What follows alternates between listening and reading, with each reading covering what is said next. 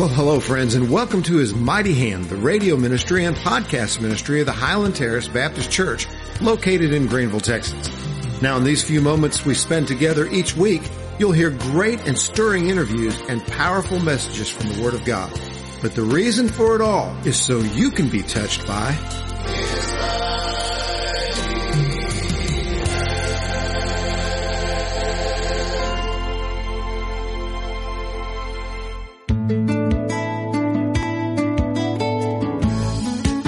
Pastor Chet Haney back again with the His Mighty Hand radio broadcast.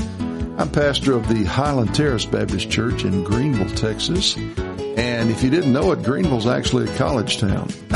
we don't, we don't have a major university here, but there's one 15 miles away, and that is the Texas A&M University Commerce with around 15,000 students, I think, altogether. So we really do have an, a responsibility at our church, I believe, to develop college ministry. And one of the fringe benefits of that has been some of the relationships that we've uh, been privileged to develop uh, with, for instance, Kevin Paniagua, who is the assistant director, and have his wife, Katie, in with me today.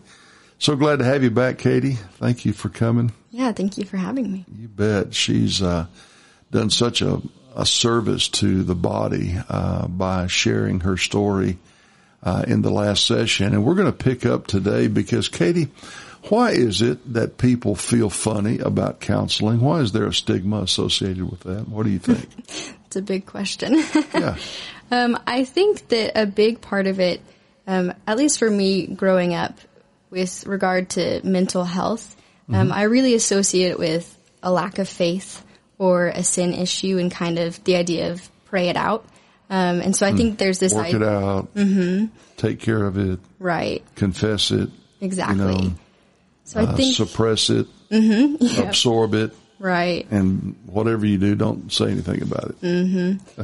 yeah, I think there's really this idea that you know hope and healing is ultimately found in the Lord, which I absolutely agree with. Right. Um, but this idea that so we should be able to find it on our own. We don't Yeah. need this outside help. If you are, you know, if you love the Lord enough and you study His Word enough, then you'll be fine, and these problems might go away. Um, They'll, they'll just go away, which is actually counter to scripture. For the Bible tells us, confess your faults to one another and pray for one another, which actually is a, a verse about counseling. Um, there's another verse that says, uh, if we, um, if we, uh, hide our sins, that the Lord will not hear, but if we confess and forsake them, we'll find mercy. Um, I think you're you're you're dead on accurate uh, by the implication that we have to, at all costs, sort of preserve this um, illusion. I think of um, you know invincibility, and nobody's allowed to admit any weaknesses or any failures. Uh, we got to keep that quiet and, and keep a sort of Facebook uh, uh, impression, you know, that everything is great, you know, in our world, which is really just not. Um, it's just not reality. right. All of us have needs. All of us need counseling, you know, in, in one form or another. And Jesus is the wonderful counselor, of course. But um, why do you find it um, helpful that in addition to talking to Jesus, it's helpful to sit down, especially with someone who has the training, someone who has the um, the chops to be able to uh, to help you. What what would you say to a person who's considering maybe um, taking the, the plunge to get some help? Yeah, I think that um, it's really, for me, it was really beneficial to have someone to talk to that was right there. I'm very much a verbal processor. So I was pretty overwhelmed with everything that had gone on in my life Yeah. and didn't even know where to begin.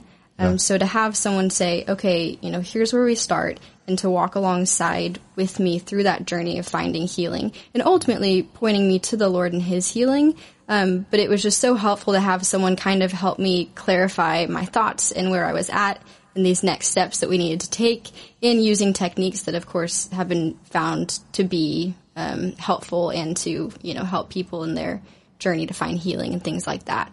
Yeah. Um, so I think it's really helpful to have someone that's trained specifically um, in ways to do that. Um, I loved that it was also a third party that was outside the situation that legally could not say anything that I had said. Um, You know, couldn't share that with anyone. So it was just this person that I knew um, I could trust and that I knew was trained specifically to help people like me um, find this healing. And of course, I wanted a Christian counselor to be able to help me find that healing in the Lord. Yeah. And um, you knew this was uh, legit. You could tell this was working and having an effect on you. Did that give you kind of a desire early on to maybe someday want to provide that same kind of help to others? Yeah, it really did. Um, as I started to see, you know, even just um, different practical, being given practical techniques like, okay, when you start having a panic attack, here are ways that you can calm yourself down. Um, or as I went through the months of counseling, realizing, hey, I'm not having nightmares anymore. Um, things like that. I was really, um, I wasn't a skeptic going into counseling, but I didn't realize the impact that it was going to have. I didn't realize how much it would help me. Um, so when I started realizing it, I was like, wow, this is really, this is legit. This is really helping. This is Yeah. really um, improving my life and helping me, you know, grow deeper in my relationship with the Lord and things like that. Um, and so as I was going through the process, I kind of was interested in psychology and counseling, but once I got to the end, I knew, you know, I want to go and be able to do what my counselor did for me with other people. Would it be uh, permissible uh, to do sort of an example? Let's say I came into you and I was really feeling anxiety. And um, let's say I couldn't um, really um, stop it. Uh, I felt like I was uh, oppressed with worry and um, I'm just uh, down and I can't get myself back up and I am uh, struggling with uh, you know certain circumstances that just uh, are so painful and I'm just discouraged about it um, and uh, I don't know what to do. Um, how would you uh, encourage me as a counselor? What What are some steps you would give me in a situation like that? Yeah, so I think um, first, anyone that's dealt with anxiety knows that when you're really anxious, you're not thinking clearly. Um, so I think first steps would be to give some practical, okay, here are ways to physically calm your body down. Um, so that your body and your brain has the resources and the energy to be able to think logically through certain situations. Um, and then I think trying to get to the root of where is this anxiety coming from? Is there a specific thing you're anxious about? Is it everything that you're anxious about? Um, obviously, with being, you know, in the future, I want to be a counselor that is heavily influenced by Christianity, um, looking to see what the Lord says about the peace that He does offer, Yeah. um, and kind of that being the goal that we are striving to grab onto that peace, take hold of it, um, and fight for that peace. And so, kind of helping someone walk through how to do that. Can you share just, for example, some of those physical steps to help calm your body down if you're really just sort of uh, jacked up with um, uh, all kinds of, um, you know, emotional, physical stress? Right. Yeah. Um, so one that my counselor taught me that I actually loved um, was to do certain breathing techniques um, and to count. So say for five seconds you breathe in, for four seconds you hold it, for seven seconds you breathe out. Really? Um, mhm, and just changing the pattern kind of disrupts your body, and your body has to stop and wait. You know, realize wait. My breathing's changing and, you know, my breath's being held right now. Um, and so your body really tunes into those breaths coming in and out. Um, there used to be. Interesting. Just a manipulation of the actual breathing process in Right. order to tell your body that you're in control kind of mm-hmm. type deal. Yeah. And just to kind of, you know, in a way your body kind of starts spinning out of control. So like you said, mm-hmm. to kind of grab that control and refocus it, obviously breathing's important. So it's mm-hmm. going to pay attention to, wait, my breathing has changed. Um, there used Interesting. to, yeah. Um, there used to be this idea of, you know, the different senses that, okay, like pick five things that you can see, four things that you can smell, things like that.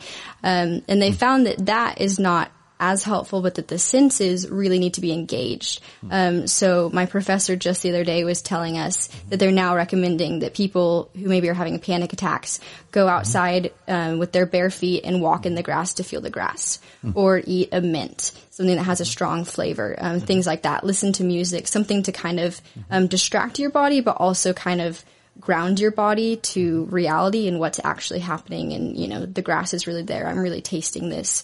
Um, cause sometimes your mind can kind of wander. So sensory uh, stimulation of all the five senses. Interesting. Yeah. That's that's that's pretty amazing. Okay. Um, do you find that your um, your husband uh, is um, a good uh, target for you to practice on? Sometimes. Yeah, poor Kevin. He has had to already do some for one of my classes. I have to do mock sessions and I have to film them, and so he has already been my client um, a few times. He should be so well adjusted by the time you get through with your training. oh, right?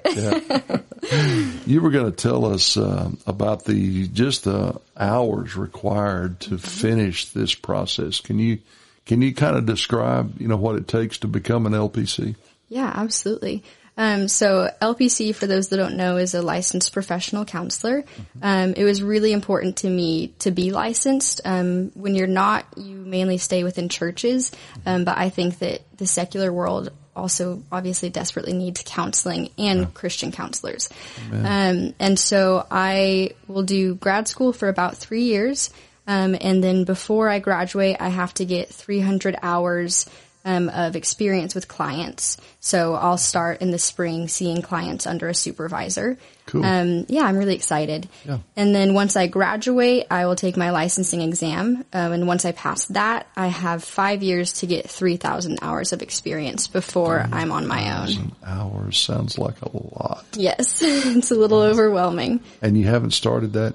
I have not. You can't start that until you've graduated and you're licensed. Okay. Um, and so you're technically an LPC associate. I see. Um, you have a supervisor that you work under and Uh-huh. get those hours. Yeah.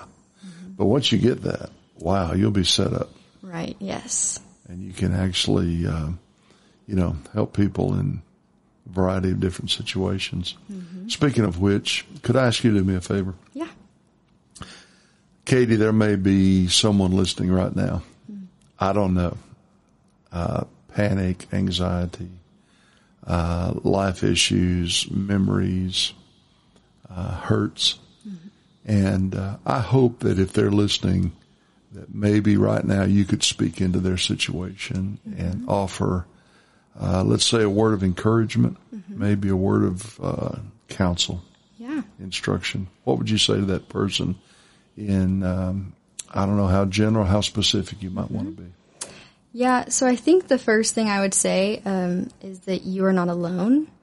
And there are millions of people who have gone through this and are going through it right now. Yeah. Um, and I don't say that to lessen people's situation, um, to act as though, you know, oh, everyone deals with depression or something like that. Right. Um, but as an encouragement that, you know, there are people um, like me who have walked through that and are on the other side and have found hope and healing. Because in the midst of whatever you're going through, it seems really hopeless. It seems, you know, you can't see the light at the end of the tunnel. Um, but just for them to know that there are so many people who have been there um, and are living full, happy, successful lives. Yeah. Um, and then a lot of people going through it with them. Um, and it can be so important to find that support from other people um, who can relate, or just to find, um, you know, one or two trusted people, whether that's a pastor, a spouse, a friend, even a counselor, um, to find someone that you can talk to about it because it's so important to be able um, to process those feelings and just, you know, we talked last week about how important it is to have um, a listening ear and to have someone that'll just be able to sit there and listen to whatever you have to say. Right. So I think just, you know, know you're not alone and just find someone to talk to, um, to be able to share your feelings and thoughts with. Good words. Well, let's uh, end our session, if we could, uh, pull all this together with a prayer. And uh, Katie, I'm going to put you on the spot a little bit. I want to ask you to be the one to say our prayer, and let's uh, let's pray this prayer, and I'll join with you. I'll agree with you in prayer. Um, on behalf of our listeners today. Mm, okay. Lord, I thank you that you are our comforter, our counselor, our healer, Lord. Amen. I thank you that no issue on earth, um, no circumstances that we are facing are outside of your control and outside of your power, Lord.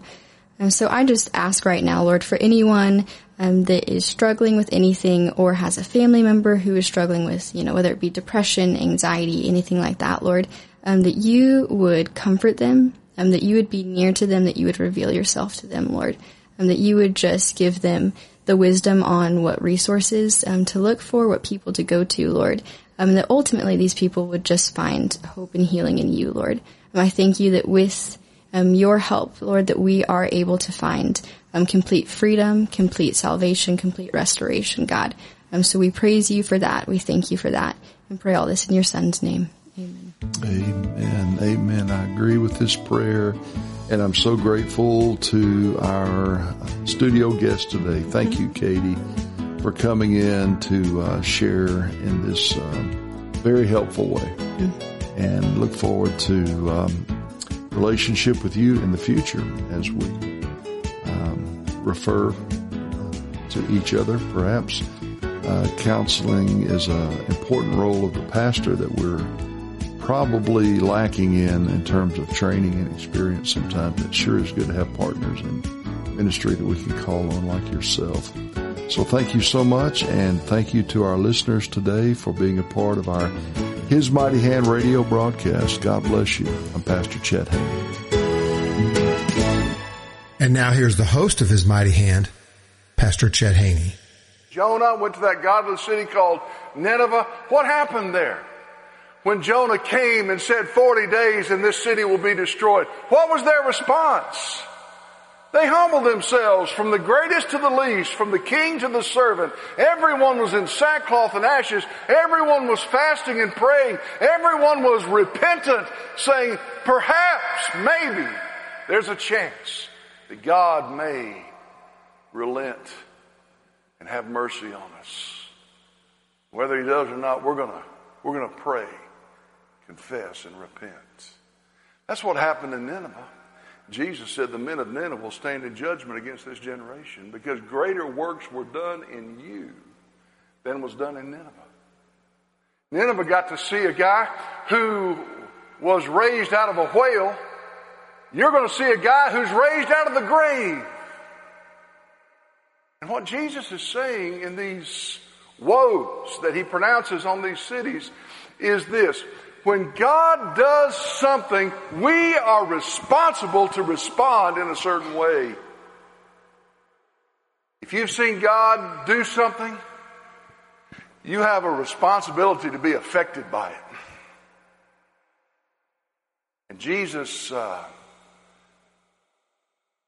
pronounced a, a woe. He said there's a worse judgment waiting for cities in the Bible Belt than for these pagan cities. And I want you to know, in light of that, the worshippers' plea.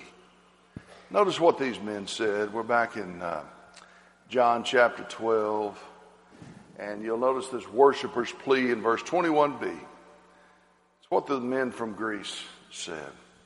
They simply said, Sir, we would like to see Jesus. th- this was their plea. That's worship. To them, God was worth it. They had come to the city of Jerusalem to worship at the feast at great uh, sacrifice of time and trouble and expense. And They'd made a great effort to be there, and they said, We want to see Jesus. Uh, can I just ask a question about our city and our church here in Greenville. Is it worth it to us to, to worship? I, you know, I just want to ask.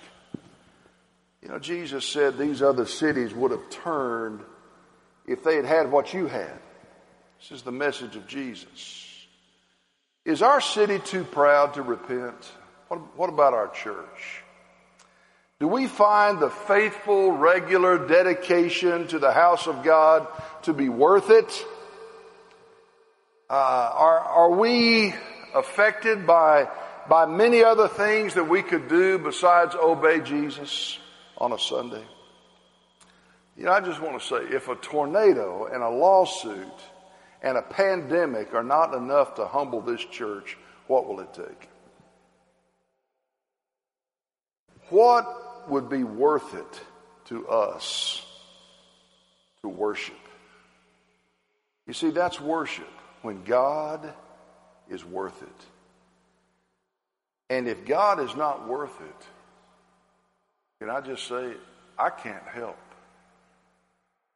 I cannot preach a sermon good enough to move someone who won't listen because something else is more important, and it doesn't take much these days.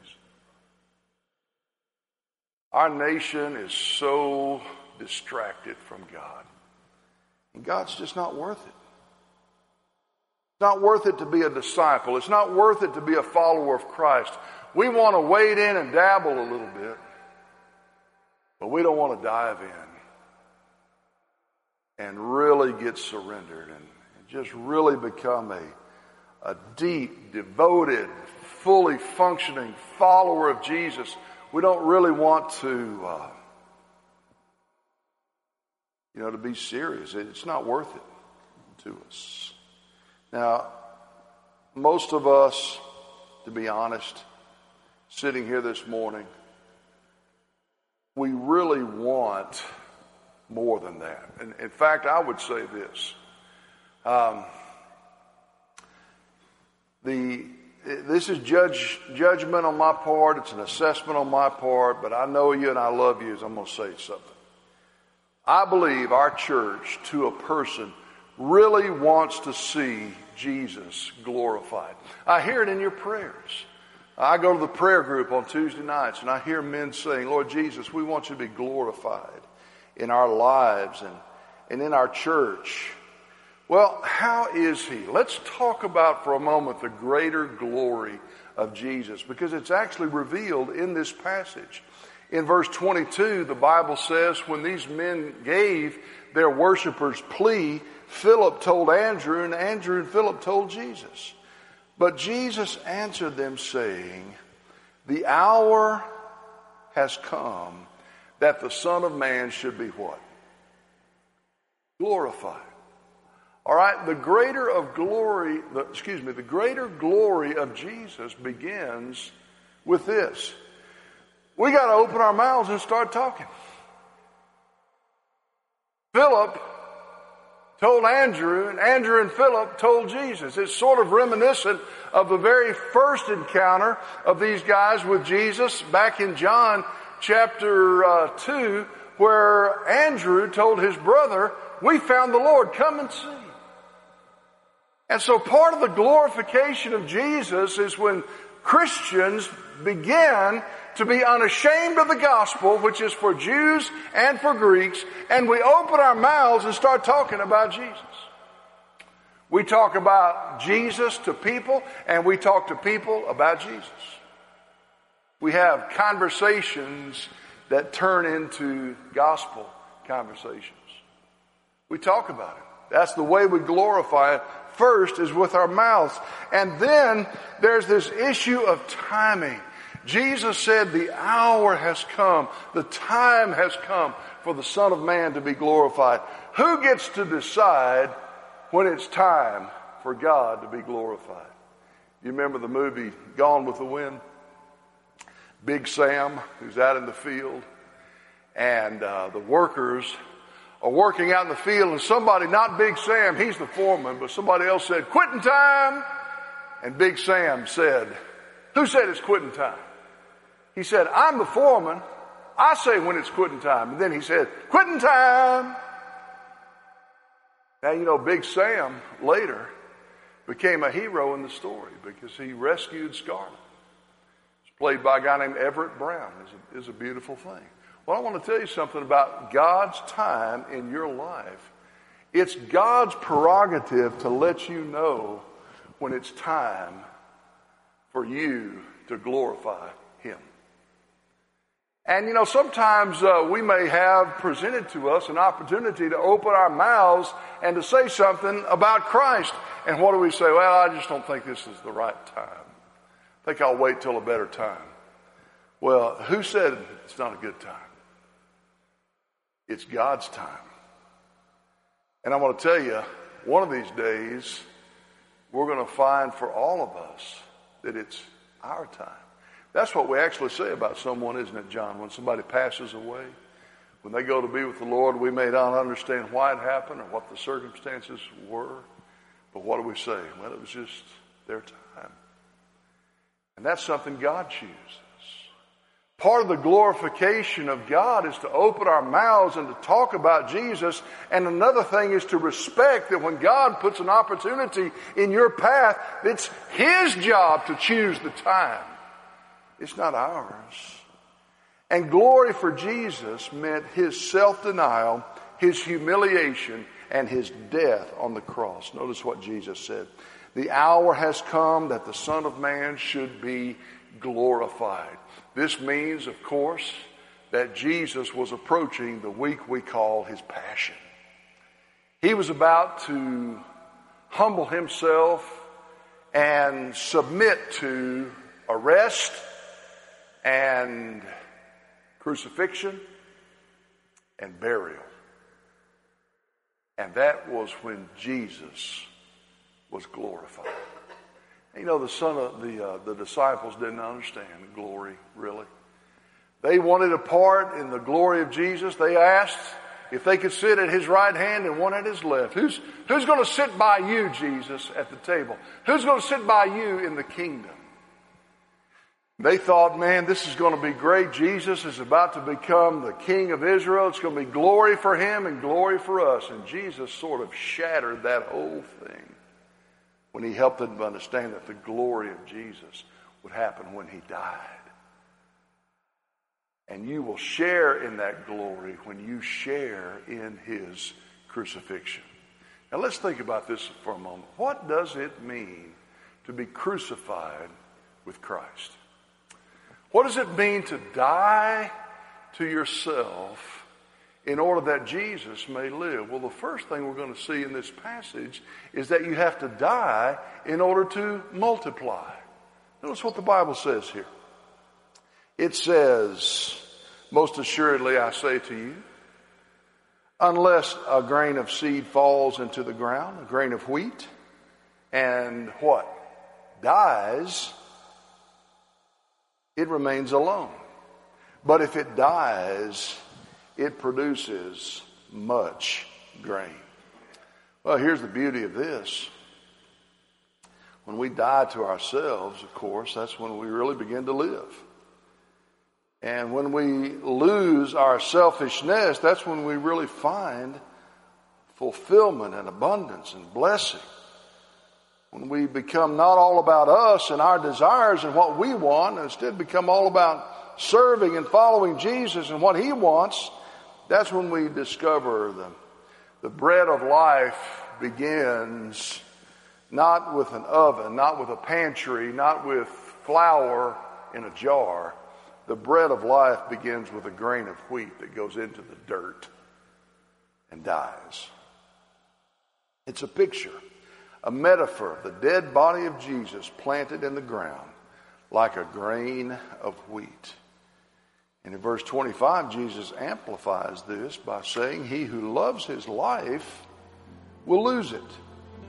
And he who hates his life in this world will keep it for eternal life. Now, what does this mean? To hate your life. I'm, I'm supposed to hate my life? Uh, loving uh, this world, hating my life, losing my life. What in the world does this mean, Lord Jesus? That's the question that we have to ask here.